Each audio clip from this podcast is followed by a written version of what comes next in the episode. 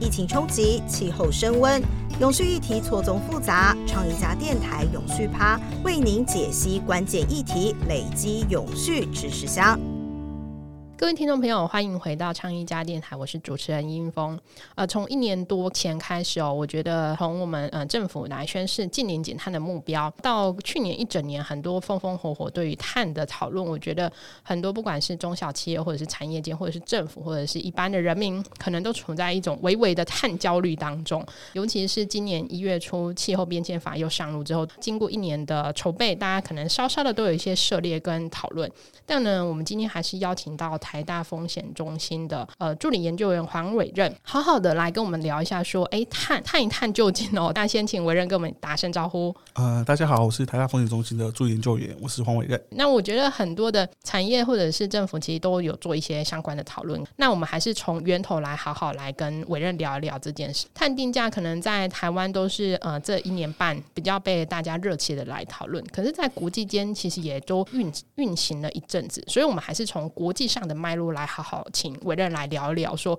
诶，碳定价在国际间它到底推展的这个状况跟趋势，到到底是从什么时候开始？那这部分呢，其实，嗯，去翻一下过去的文献哦，其实你会大概大概就会发现说，大概大概是在一九九零年左右，就是让我们的科学家开始发现说，诶，为什么地球开始越来越多那频繁的一些像像是洪呃洪水啊，然后地震啊，然后火灾啊，历史最高温啊之类之类，然后那我们就调查说，诶，到底为什么会？发生这种情况，然后越来越多的科学家，一些跟国际报告就开始说，哦，这种情形哦，那就像人类排放二氧化碳这个行为有关。所以大概在一九九零的时候，就联合国就会有制定那气候变迁的纲要。最近其实很常听到 COP，COP 二十六、COP 二十七，其实都是延续从那延续下来的。对。然后他们国际间就开始制定说，啊，我们应该要寻找一个方式，让人们去减少这个碳排放。那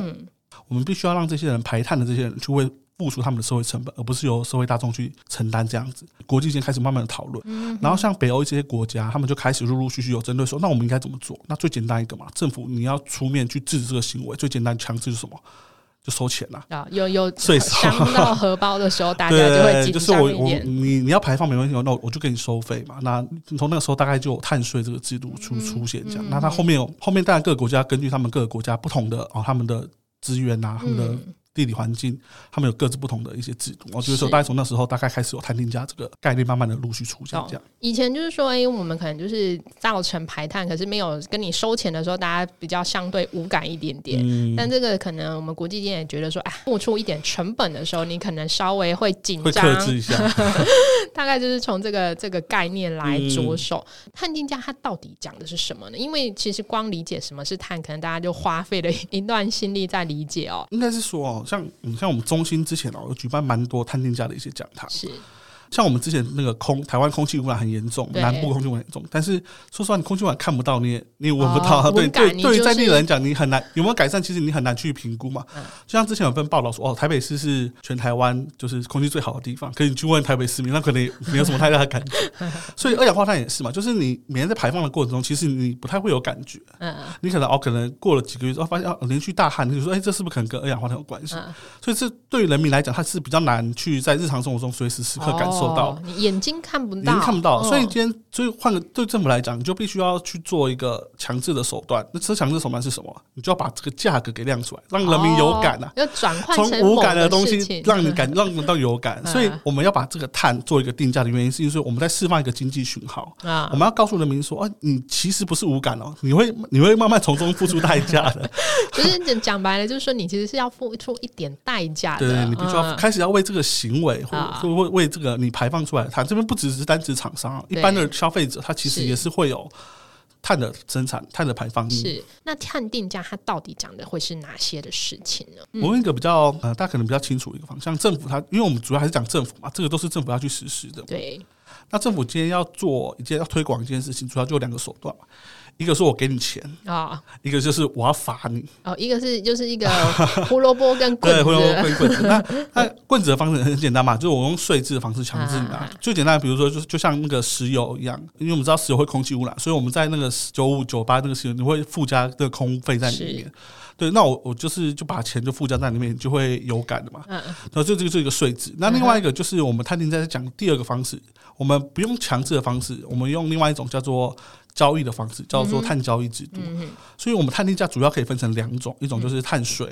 直接跟人民收税，用强制的方式；另外一种是胡萝卜的方式。嗯哼，对我把这个交易制度交给你，那你如果你能够在这个制度中，比如说你去改变你的生产线。你去改变的这个生活模式，那我们政府就给你奖励。嗯，那我们呃呃，如果大家都关注，比如说像特斯拉的那个例子，或可能在他可能说啊，大家都知道特斯拉可能卖车不赚钱啊，哦，卖碳权可能赚的比他还多。最近他的一句 slogan 就是，其实特斯拉是卖碳权的公司，不是卖车的。对对，所以所以就是我们用奖励的方式去 用碳交易的方式啊，我们让这些。愿意改变的厂商，是我愿意做做出努力的厂商，我们给予他奖励。嗯哼，所以探定价，我觉得主要是在讲这两件事情。OK，刚还比较大的范围，其实在聊探定价这个事情哦。但不过，就是其实如同委任呃最刚开始的讨论，其实碳定价其实两里头是分成这个胡萝卜跟棒子两件事情。那其中的碳税其实是也有一个更细致的讨论，其实可以分享来讨论。好，那我就先针对碳税的部分来说。那碳税我刚才提到嘛，它是在一九九一九九零年代，那我们说国际间哦开始有一些，就是相对于想要对于气候变迁做出努力一个方向嘛。那那时候就有一些北欧国家，好像是丹麦啊、挪威啊、瑞典啊、芬兰，他们开始提出一些碳税制度。那他们当当初当初提出叫做绿色税制。嗯，那我先说这个台湾目前的不一样，我等下会讲讲到台湾。他们当初推出的叫绿色税制，什么意思呢？就是简单来说，我们这我们是。呃，针对一些环境的污染，我们就是它课税。但是我们相对于课在租税公平原则底下，我收了这个税，因为对人民造成负担嘛，所以我就在所得税上减少。哦，有增有对有增有有减，对，借此就是我们也不要造成太大的民怨这样子。那这个绿色租税，对，那当时是这样来的。嗯那到台湾到现在，我们目前台湾已经确定嘛，今年一月公布的那个七变法、气候变迁法，我们是采用是费用的部分。那其实税跟费就是不同的点在于说，税它今天是收到财政部，就由国家统筹分配，所以你很理所当然，你可以去大水池，对啊，大水池，所以你当然可以去分配说啊，那我就。所得税降低啊，那我可以去让你空回馈于民，对，我可以回到收一点的时候，人民的其他税可能给你稍微对，就全民他们就会觉得哦，可能就不会啊这么受伤之类的，或者说我拿这个钱，我可以去补助某特定地区的人，对。好，那我们台湾现在费制就不一样，那费它是属于规费，嗯哼，那规费它就有一个规定叫专款专用，我就收来就只能用，对我就只能用在说啊，比如说我补贴，所以在当初气变法还没有就通过之前，其实是有一段讨论的。你在讨论的过程中，就是很多学者他其实认为说，应该是要从直接从税制开始，你从费制就变成说，你今天跟他们收费，然后你说再拿钱再去补贴他们 就从你的左边的口袋那换到右边的口袋，因为我只能专款专用嘛，那那他可能会有这样方面的质疑的。那当初。是有这样讨论，但是目前已经确定了，我们台湾就是会先从从规费的方式先走。所以对于碳税来讲，碳税基本上就是绿色税制，我觉得是一个比较比较历史，大家西欧国家都常常用的一个方式。OK，对，那台湾来讲，目前是采用对民生影响比较轻的，叫做规呃碳费的部分。另外一个呃碳交易制度呢，它在国际间的一个状况又是怎么样？嗯，碳交易其实它有个它有个比较正式的名称哦，大家可能会比较听。如果单讲碳交易，大家觉得哎，那我要怎么怎么交易？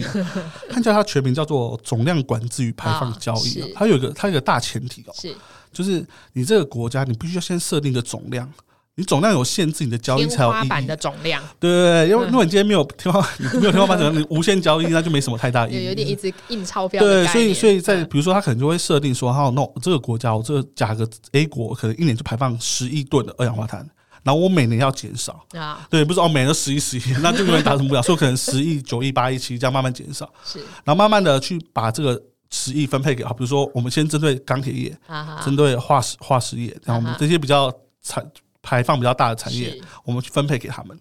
对，然后再逐步去减少，OK，对，它是大概一个这样的机制啊，碳交易制度，对，那它其实，在比较执行比较有成功，大概就是在欧盟的碳交易制度是比较。大家都认为说它是一个比较成功的一个案例。委任其实多多少少在刚才的讨论里头，其实都有聊到一些其他国家的的状况吧。就是说，哎，有有哪些，比如说北欧国家有一些做法，然后呃，中国有一些哪一些做法。那我其实呃，也就是找委任来聊，就是说难免想看看呃。这个我们其他的前辈到底是怎么做？那探定价的机制其实呃有一些他可能已经走的比较准，他也试误过，有一些 debug 也做过。嗯，那我还蛮好奇，说有哪些的国家它的探定价它是运作的比较成熟，然后他们又是怎么样来做这件事情的？好，我我大概举两三个国家来来做一个分享哦。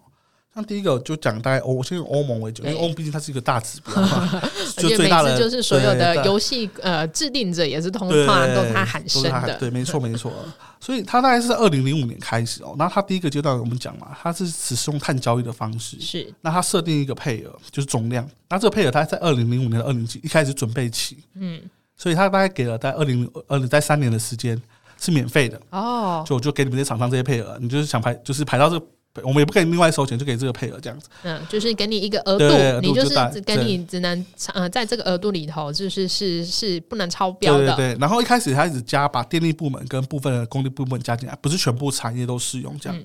所以它大概需要大概三到五年的一个磨合期，让人民知道说，哎，我们要开始实施这个制度。嗯，也让厂商知道，知道也有有总是有一个缓冲缓冲期啦，大概三年对。是。然后到了二零零八到二零一二年，大概四年，他把百他原本是百免费给你的嘛，他假设一百一百吨哈，我们一百吨来举例。然后把把百分之十拿给企业拍卖，就是我我只给我只给你们九十趴的那个，剩下十趴你想要的我们就来拍卖。OK，对，那看谁价高者的，谁就拿到这百分剩下多的百分之十的，嗯，这样就开始把这个额度要有要要开始降低了，要收费了，收费，然后并且降低给厂商的额度。你如果你如果降不到的，你就得花钱来对，就花钱跟其他厂商买，就开始进行碳交易这样子。然后并在二零一二年的时候加入了航空业，然后开始把一些多的产业慢慢加进来这样子，是。然后到第三个阶段，就是二零一三到二零二零，他们算是一个比较冲刺，他把那个免费的配额降到百分之四十三，等于说百分之五十几、百分之五十以上的东西拿来做企业拍卖。就是第一个是说从数配额的数比重别，然后开始产业别慢慢来加入。对对对，然后它就是慢慢的去降低。那到目前目前二零二一到二零三零这第四个阶段，他们就是要。足额降低，然后每年增加降低的收入，可能我一年可能降十趴十趴，我可能十趴十五趴二十趴，就 不是以以之前是用年度算，接下来就可能 quarterly 在推动这样。对，它就是要加加速它的那个碳的降低，这样子，所以是蛮有成效的。不得不说，那欧盟它的确是在排放里面，就是在世界上算是比较低的这样。OK OK，所以整体来说，我们可以把。呃，这个欧盟的方式呃，还是以它来看，还是用一个碳交易的方式来 push 这个产业。所以我刚刚有稍微我稍微有点到一个点，就是你看它的光是那个推动，让这免费的配合大概就要三到四年。所以你看，进了二零二三年，你你有台湾有偷偷呃释释放出一个，你大家可以想象，欧盟都要连欧盟都要这段时间了。那你台湾，你看我光是立个法，你你对可能就是就是可能需要一段时间啦，对吧？你或者还要你还要再一个哦。日落日出条款，然后之后再慢慢的。哇，那这样听起来怎么办？感觉二二零五零，所以 所以所以你看，来得及吗？我们欺骗法之前身那个 温室温室气体管制法，温管法里面，它其实有谈到碳交易。对，但是从碳交易，但一直都。但是从二零零五年开始，温管法大家完完全没有很难啊。对，所以说欧盟它能不能直接套用到台湾？我觉得对目前来讲，啊，所以政府它不从碳交易这个方向走，它也可能一方面，我觉得有可能考虑也是它是。我们的时间没有那么长了哦，对啊，因为二零二三年是算是一个比较大的一个阶段性的对。阶段性的年度，那你要从。二零二三年开始立开又要开始去配套，阶段性从二零三零有一段的目标也记下来，好像我们也要有一个讨论嘛哈。然后五零这样子看起来很远，但其实蛮蛮少年的。就是你看我们温管法二零零五，然后到现在好像中间也没有什么特别的。就像我一开始讲，你看我开始讲说一九九零年，他一九九零到现在大概也是快三三十出。那怎么办？那我们这集做不下去了。所以说我们看到这条路，我们要努力的，就是带着大家啊，赶快往这条路。我们已经找到这条路了，但是还我觉得还没有在这条。那欧盟欧盟还当然还呃，通过他们的过程，还是知道他们也呃，虽然走的很早，还是经过了很蛮长的时间在做，没错没错，学习跟磨合。那我认好像刚刚也帮我们说，还有几个呃国家，我们其实也可以来看一看他们的状况，也可以蛮值得来看一看他们是怎么做。好啊，那像我大概举像。呃，可能我们在台湾做研究，那最常容易比较就是东东亚国家，比如像日本啊、日本啊、韩国啊、中国的。那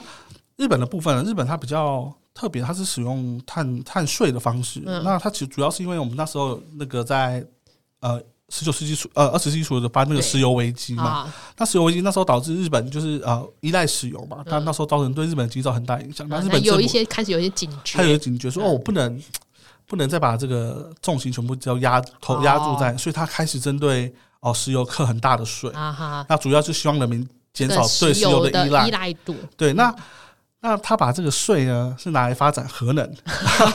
又有点尴尬，就是对，没有。就是当东亚日本当初对但但那个情当境初啦那个情情境是可以理解的，对，所以嗯。日本的核能厂非常多，啊。当时是这样，然后其实其实也是逐渐摆脱对石油的依赖，嗯一个那它能源的战略的思维，对，嗯。那是日本的方向。嗯。那韩国的部分，韩国是从二零一五年开始实施碳交易，它是是。第一个亚洲第一个实施碳交易的国家，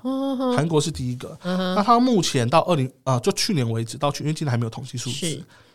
到去年为止，它大概是每年的总量大概是在六亿吨左右。哦，那它目前是百分之十的额度是拿来拍卖，到今年就是转换成啊百分之十拿出来。百分之十，对对对，OK，也是跟欧盟的那个路径有一点点相似，对，就是还是要减，因为很难一瞬间就你的企业一定会反弹对，所以它大概也是慢慢的。趴可能也是经过一段的时间对，那你看，像从二零一五年到二零二二年，大概也是有一段时间的宣导到实施，开始真正实施到碳交易。它他们的碳，他们的价钱大概是在二十几块美金左右，哦，，OK，所以离欧盟的水准二十几块美金，那大概就是六百六六六七百块嗯，对，那其实离欧盟来讲还是有蛮大的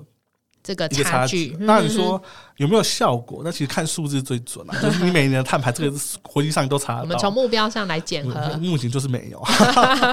那怎么办？又听起来又很有点嗯，我就我，但是我觉得，呃，我可能我可能没有不会这么悲观的原因，就是我我并不认为说哦，今天二零五零这个目标，就是你单靠一个碳交易跟碳制碳交易或者是碳税就能够解决。是相对的，我们也许可以利用碳交易或碳碳税的就收到的钱，我们去研发新的科技。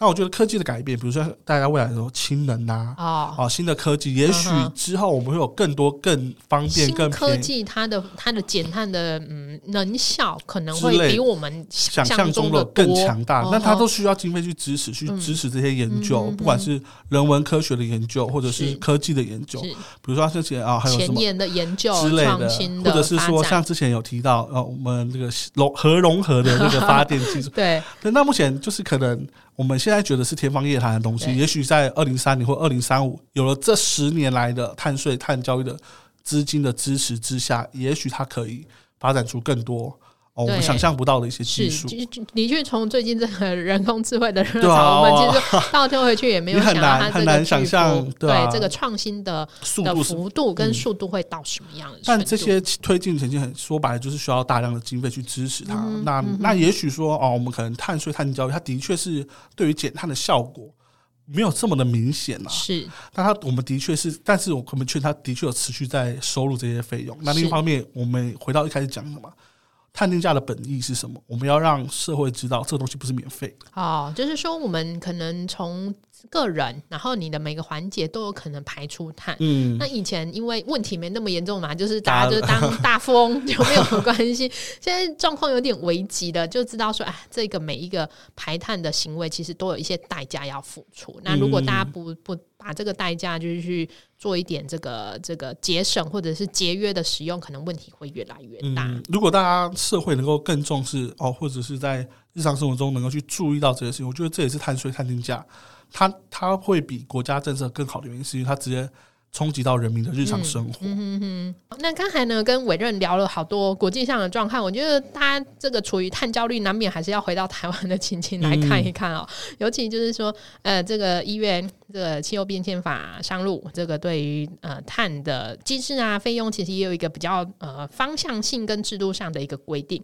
那我们就回到台湾来聊聊，所以那台湾到底现在的状况又是怎么样啊？刚才委任其实也提到说，国际上对于这个碳交易、碳费都有一些拉锯。那台湾对于这个碳定价的这个讨论上，其实不管从政府、从产业，或者是说从研究的角度上，大概是都在什么样的呃方向或者是意见上做一些讨论跟拉锯呢？好，那我我大概分，我会把这个问题哦，对台湾目前碳定价讨论上，大概分成三个部分来谈。是第一个会从那个政府的角度来看，嗯然后第二个我会从社会的角度，那包含一些、一些学者啊，是，或者一些 NGO 他团体，他们对倡议的方向对他们主要关注的点在哪里？然后做一个就是产业的部分，产业产业非常关心这部分。是好，那我从政府的角度来看哦，那第一个政府就是拉锯，就是我们那时候对政府有个质疑，就是说你在这个碳费的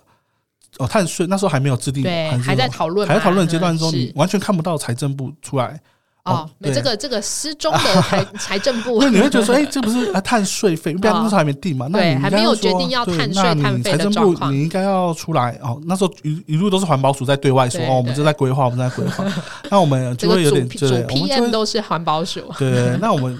对于支持碳税的一些学者或者是一些研究人员，他们就会说，哎、你财政部的角色好像在这个彻底失踪哦。哦，那其实上我们的一些呃像中心的计划研究，我们有一些访谈嘛，那我们有刚好也有几次机会去访谈到财政部的一些。呃，官员这样，嗯 那他们的他们的对啊，政府的角度啦，那我大概是从大概从访谈的过程，大概去揣测，然后大概去想一下他们政府角度是怎怎么样来思考这件事嗯，情？第一个他们会说税制的部分哦，知识体大，哦，当然的，一一有钱的事情，大家的忧虑、焦虑就会多一些。就是比如说像之前的什么那个邮电啊，啊。尤其是牵扯到那个民生邮电的部分，啊大家民众是特别敏感的。那台湾是个民主国家嘛，对，不免俗的，你 势必是呃要去倾听民众的声音，去照顾民生民生嘛。嗯所以那时候财政部说这个影响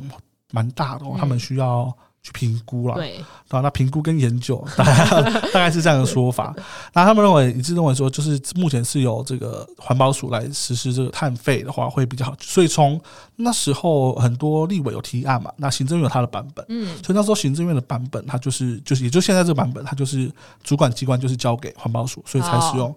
碳费的部分。是，所以这是在政府的角度来讲，它还是还是偏向是用碳费的方式来进行，而不用税。那我相信政府这个角度来讲，近近年来要在突然一个大转弯，说哦，我今天收了碳费，两年后我要收碳税，我觉得不太可能了。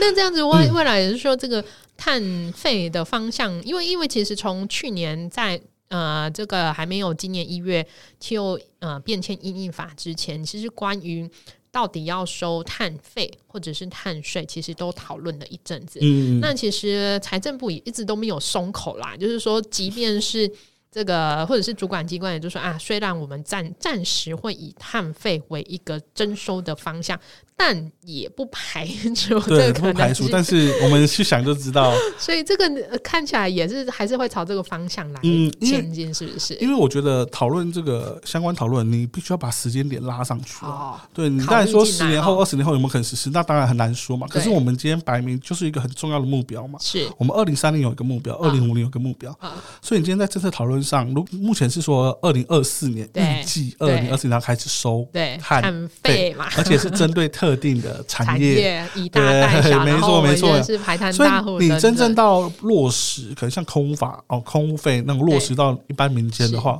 你觉得这两三年可能还需要，就是我们需要努力嘛？啊，那都在这个努力的过程中，你突然又说哦，我要开始规划碳税了。成另外一个大你大概你。大概可以，你大概可以想象工商界会如何跳出来，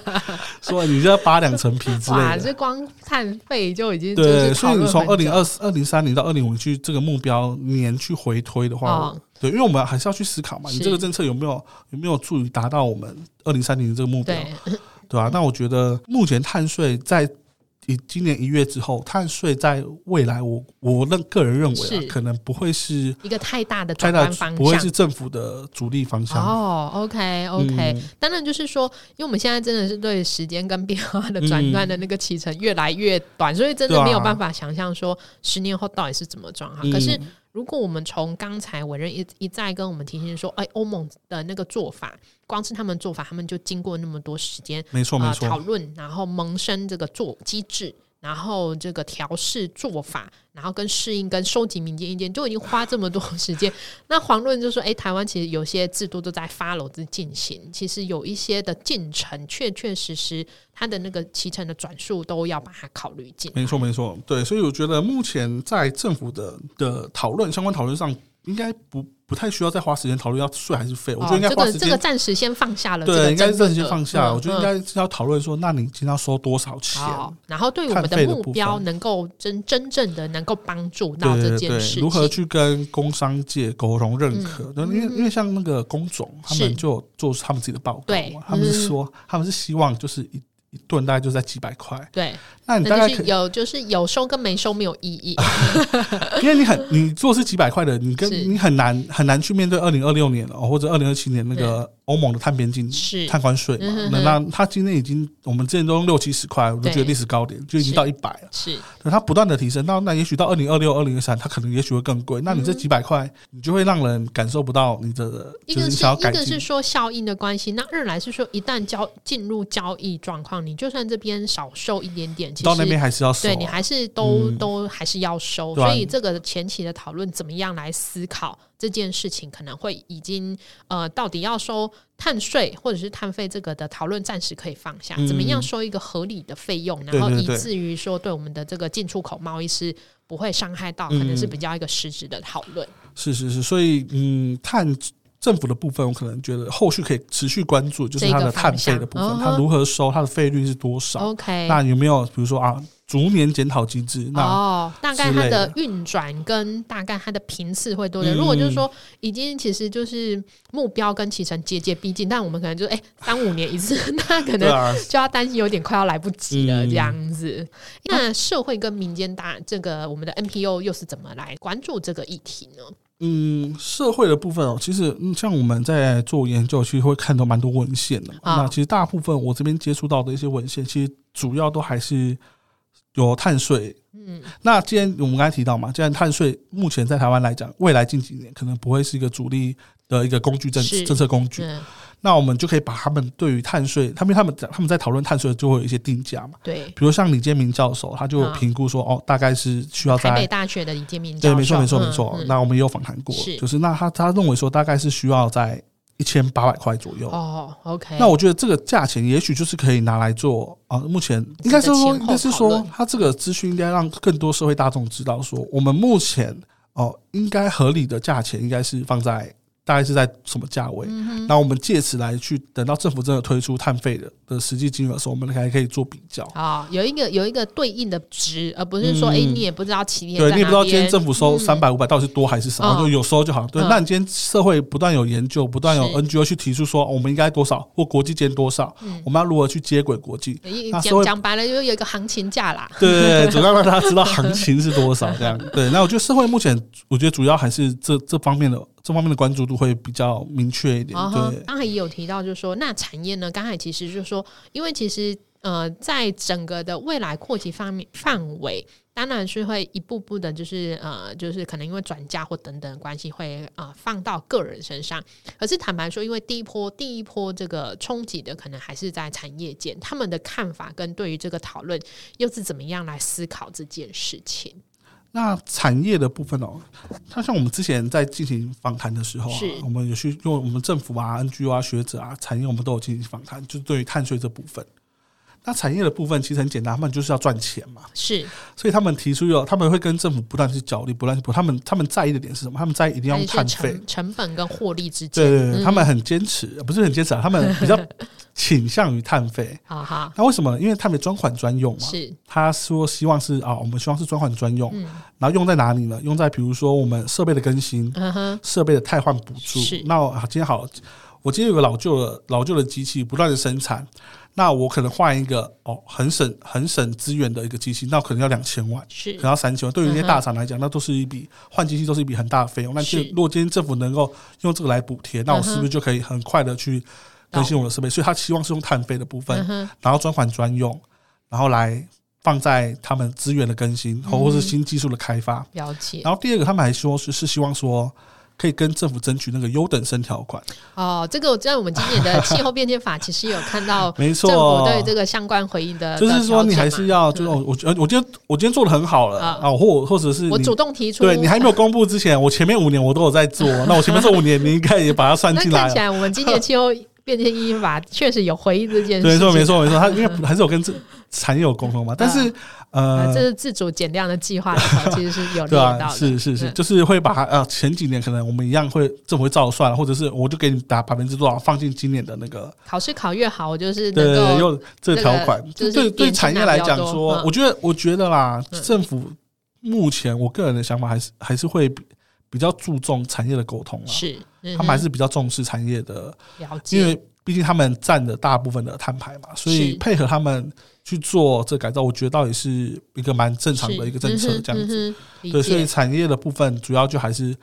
专碳目前是朝着产业方向的方向前进啊，优等生不论是优等生条款或者是专款专用的方向，都还是朝着产业方向前进这样。今年拿气候变迁应应法，其实立法院三读通过，然后政府其呃总统其实也公布了法案的更名。那我们其实对于这个社会大众或者是产业界都已经。比起去年的这个模糊不清，都有一个比较明确的时程。比如说，按知道明呃二二零二四就是得收碳费，然后这个相关的碳金制也别吵了，就是得做了。那我们比较好奇的说，当这个运行之后啊，对于产业或民间，它可能带来一些呃副作用，或者是冲击，或者是影响，我们哪些方向其实也值得来观察跟关注。像呃，今年的法律规就是直接规定嘛，针对两百八十家的那个碳碳碳碳碳排大户来做征收。是，那它的产业别大概就包含了能源啊、嗯、石化啊、交交通运输跟制造跟营造业等。是，那它大概就是很靠近民生的这部分。那你我们第一个要关注它可能会哪些影响？第一个就对民生的冲击。嗯，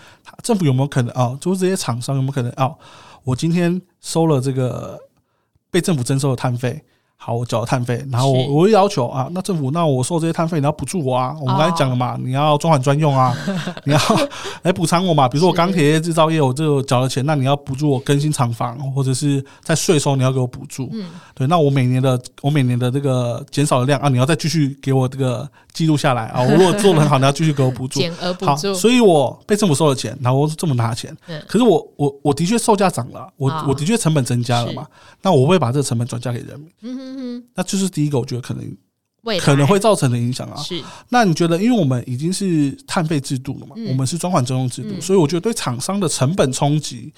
我觉得倒没有那么大。嗯，因为太太，我们已经不是今年才说讨论说哦哦，明年就要开始收嘛，到二零二四才说要开始是，所以是包含前几年的讨论，我觉得他们已经有慢慢的意识到这件事情，有他们也慢慢觉得也开始自己在把这个算进去。没错没错，尤其是他们又主动提起说他们有优等生条款，所以可见的。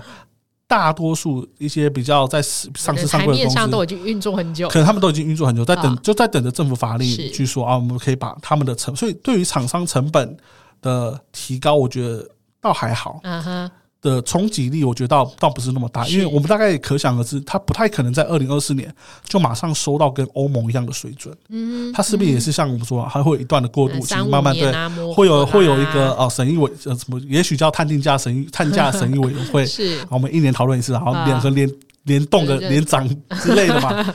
所以我觉得它不会是对对于产业，它不会是，但是我担心的冲击是会在于民生的部分啊。你今天他就有一个很名正言顺的理由说，哦，那没办法，那我就是钢铁，我每一吨的钢铁就是涨了，涨就涨了一层了嘛。你像现在的通膨什么之类的，对，所以就像 对啊，所以这是我觉得目前来讲，我可能关注于民生会比关注。对产业造成的冲击，嗯，有对民生这样，我觉得民生反倒是没有准备。哦，这怎么说呢？这其实也有点扣连到我们最后一个方向了，就是说，其实因为呃，碳这个碳碳碳哦，就是有时候真的很很想忍不住叹一口气哦，就是说，这个对于碳，不管是目标，然后定价。然后机制，然后这个盘查，其实都就一直在讨论啊。其实我觉得也在三五年间，我觉得预期也都是还会继续在讨论。那我其实刚才从委任的一些呃讨论跟跟提醒，其实也还蛮好奇，说那我们接下来从这个年初大家有点振奋，说啊，终于法案通过了。可是接下来哪些的真的没有还来不及，还没有时间思考的面向，我们的确也。下一步需要来好好思考一下这件事。好，我我我在讲这个影响最后最后讨论的方向的时候，我先举一两个例子哦，可以给大家做一个参考。是，比如说像之前做研究，我们说啊，我们。汽车啊，是运输业，它造成碳排是一个很大的运输，大概百分之三十到四十，因为我们都是有，所以我们政府在推电动车啊。那电动车的好处就是哦，它不会不会排放嘛，另外方它就储能，那当然是另外另外一个议题了。对，电动是一个很大的储能。是。那我们要想的是说，好，我们今天政府要做改变，我们要想要把运输业做一个彻头彻尾的转换，让全部都变成，然后就是。就是不是吃汽油的这样，可你要去想哦，现在电动车是一般民众负担得起，只是你大概可以去去想要说，那我们今天要做个大方向的改变，那一般的民众是不是能够负担的转换的过程中，有没有可能会牺牲到更多的利益？比如说，好，我为了要让加速运输业的转型，嗯，我要我要对运输业做一个很高的探定价，因为我们讲碳定价是为了要释放价格讯号，我不希望你再继续使用汽油，所以我会怎么做？我就把汽油大幅的增增加价钱。那受苦的是谁？有钱人不 care 啊，因，为我有钱一堆电动车比没有这么，多嘛。跟我有钱大部分都是是用电动车啊，是然后那种生理的没关系。可是对于对于一些小老百来讲，它就是一个很沉更更沉重的，尤其是可能我可能就一台货车，对一些乡下小人来讲我就是这台发财车，我要靠它二十几年，又很哦耗油。对，所以这就是之前像那个法国那个啊黄背心运动是，它就是因为这样，它就去征克征那个油税嘛，啊然后导致一些货车司机的那个货车司机抗议对他们去抗议，导致导致全国对于税制的问题。所以这是第一个方向。我觉得目前台湾对于这一块的研究是非常的少的，很少人去提及这一块啊。我们都说哦，不断推电动车，电动车有多好，但是很少人去想。因为说正向的，当然来看是有一些好处跟跟呃优点，可是，在当这个创新或者是这个方案采取的时候，其实转换的过程是有一些冲击，却还没来得及去考虑这件事。，嗯我觉得社会大众也还没有这个意识你还没意识到，哦因为我们呃，说实话，我们嗯目前台湾的能源价格比较便宜的，像台电，它就它就它就去做每一年的各国的电价比较嘛。那台湾相比，甚至可能是日本的三分之一而已。啊，所以，所以，所以回到前面那个议题，我大概延伸一下哦。我认为说，产业它其实是有准备的。啊，他已经知道没有来得及他已经知道说，我可能在未来几年，哦，可能这十年，我就是要去面对这个碳定价哦我的生产或制造成本里头都没把对，这尽管法律还没有实施，嗯我不断，但我还是不断的朝这个方向前进。嗯，因为看看起来就是一个国际大方向，只是时间点的时间点的问题，嗯但他知道说他一定会面对嘛，嗯所以他其实都是有在准备，是。所以他不会说哦，我我就是在二零二四年，我就要就花我可能就要花这个嗯。我一半的资本额来去做这件事，他不会。嗯，可对于民众来讲不是啊，真的是没有准备跟真是没有准备，嗯真是完全完全没有准备，就是因为就算我我很支持电动车，是可是今天油价上涨，我还是会骂政府啊。对，因为伤的是自己的 因为我买我我可能还没有买不起电动车啊，或者是电动车我觉得我不方便，因为像充电桩之类，对它还还有很多因素需要克服。对可是这个方面，我觉得政府对于这个转型正义的部分还是有，这个的阶段性跟沟通，或者是说，就算还没有开始启动，也要让大家意识到这个方向可能就会有。一定会到来。那刚才文任其实有提醒说，诶，企业界其实产业间其实就尤其优等生哦，其实早早都有一意识，然后也知道这天将要到来，所以可能很多事情都已经就是呃酝酿在做了。可是民众是真的没有准备好这件所以呃，所以我回到碳定价到底是什么？就我们今天主主题嘛。是。那其实研究碳价有很多种方向啊，像我刚才讲到，比如说你碳交易制度啊，你这个总量要怎么总量要设定多少啊，每年要怎么做，它是一个研究方向。对，